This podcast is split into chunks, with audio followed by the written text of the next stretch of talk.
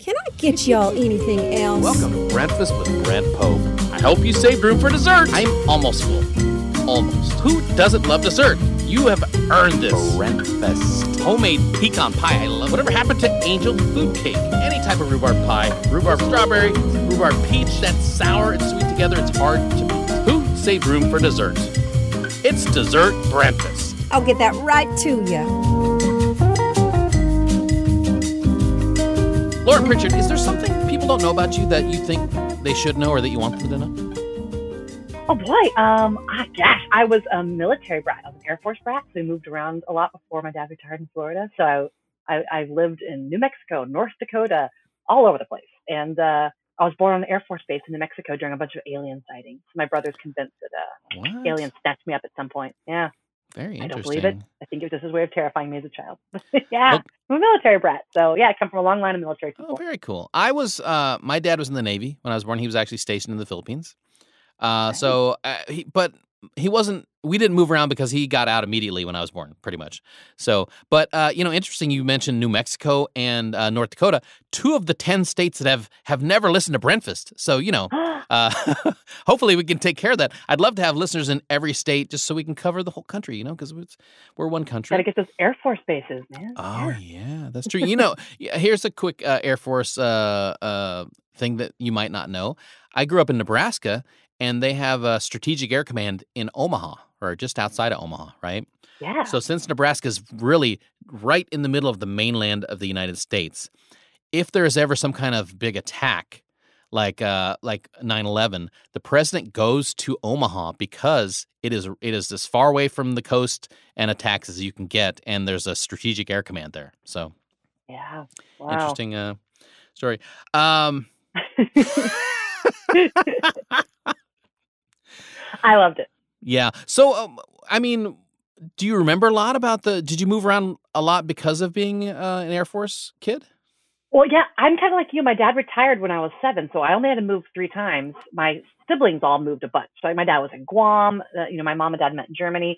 He was all over the place with them. But luckily, yeah, I got the tail end of it, and I will never forget. We were in a blizzard in our basement in North Dakota, where my mom had frostbite in her hair that same winter, and my dad pulled out a big map and drew a little picture of Mickey Mouse and was like, "We're gonna live here." And I was like, "What is that?" And he's like, "It'll be like the beach and Mickey." So I remember just picturing Mickey Mouse sitting on an island like with a palm tree and just like a deserted island, going like, oh, hi. And I thought, that's so weird. I couldn't even wrap my brain around it. And the day we got to Florida, they had us our bathing suits picking oranges off the tree and it was winter. it was the weirdest, like Yeah. my brain, my, my seven year old North Dakota brain couldn't make sense of it. It was just madness. But I'm so glad we did it. Changed how I walked through life because that's where I found improv with Wayne Brady, who's my first improv teacher. And I found improv at 14 when I was in high school and that changed how I walked through life. Disney changed how I walked through life. I'm so glad. I, I think I'd be a farmer or something if I lived in North Dakota. I don't know. I don't know what I'd be doing. You know, it's interesting. You mentioned Wayne Brady, and that's I, if you want to have a first improv teacher. I mean, can you get any better than Mr. Wayne Brady?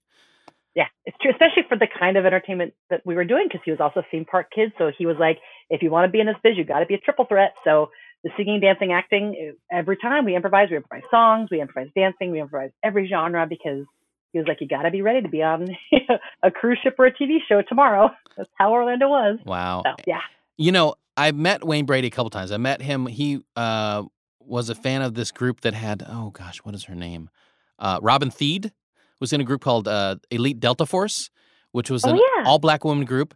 And I saw him because he came to see their show one time, and I believe, uh, and then I met him again when I was working on The Bold and Beautiful. I was like him. I was working as this uh, bailiff during a court trial for three episodes, uh, and and it just so happens he was on set because his daughter was working on Bold and the Beautiful that week. So that was cool, man. I was like, oh, your teenage daughter's working on Bold and the Beautiful. Good for you. Oh, and he was, she is bold and beautiful. She's amazing. and he's such a proud papa. You know, I love Yeah. that. And it's interesting too because Wayne Brady's kind of, even though he's not that old of a guy, he spans generations because I know him from Whose Line It Is anyway. You know, that's where I Mhm. first kind of learned who he is.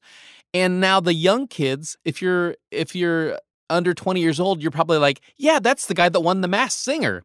He was the fox, yep. right? exactly. I was filming a TV show with him at the time when he won that. We were doing uh, for BYU TV. We were doing a show called Wayne Brady's Comedy IQ. Yeah. Which is since Wayne was my teacher at 14, and he started when he was 18 or 16. Uh, it we're we're kind of used to like teenagers or where you can find that great improv skill and, and harvest it for life basically and tap into it at that age where you're learning so much about yourself and how you walk through life being able to say yes and support each other is a great place to put that in your teenage years so he found he was looking for the next Wayne Brady. Basically, he he went around auditioned all over the country, and then we got to teach these kids and coach them. And I was so honored to be a part of a couple of episodes and get to find the funniest kids that they could find, which is amazing. So uh, yeah, uh, and and he had to disappear for a couple weeks. So I was helping those kids while he was gone, and I didn't know what he was working on. And then we all saw on TV he was doing the Masked Singer, which is crazy. Yeah, I was. Because he couldn't tell us what he was doing. I was going to ask you. Yeah, did anyone know? Look, I knew someone that had uh, suspected that their boss was on the Masked Singer on a certain show, and they were, but they they didn't just tell me that they were. You know, I thought that was interesting. I found out later. I was like, oh, yeah, okay, interesting. Yeah, I had no idea. Wow. Well, they got to keep that secret, otherwise, you know, you're. Uh, I was wondering during this time when we're all kind of wearing masks. I mean, is the Masked Singer even going to be? Is it even going to be an exciting show anymore? We're all going to recognize what people look like with their masks on now. We're all the mask Singer now, right? You're like, now that we're so used to seeing people with masks on, you're like, oh, that's Wayne Brady. yeah. Immediately.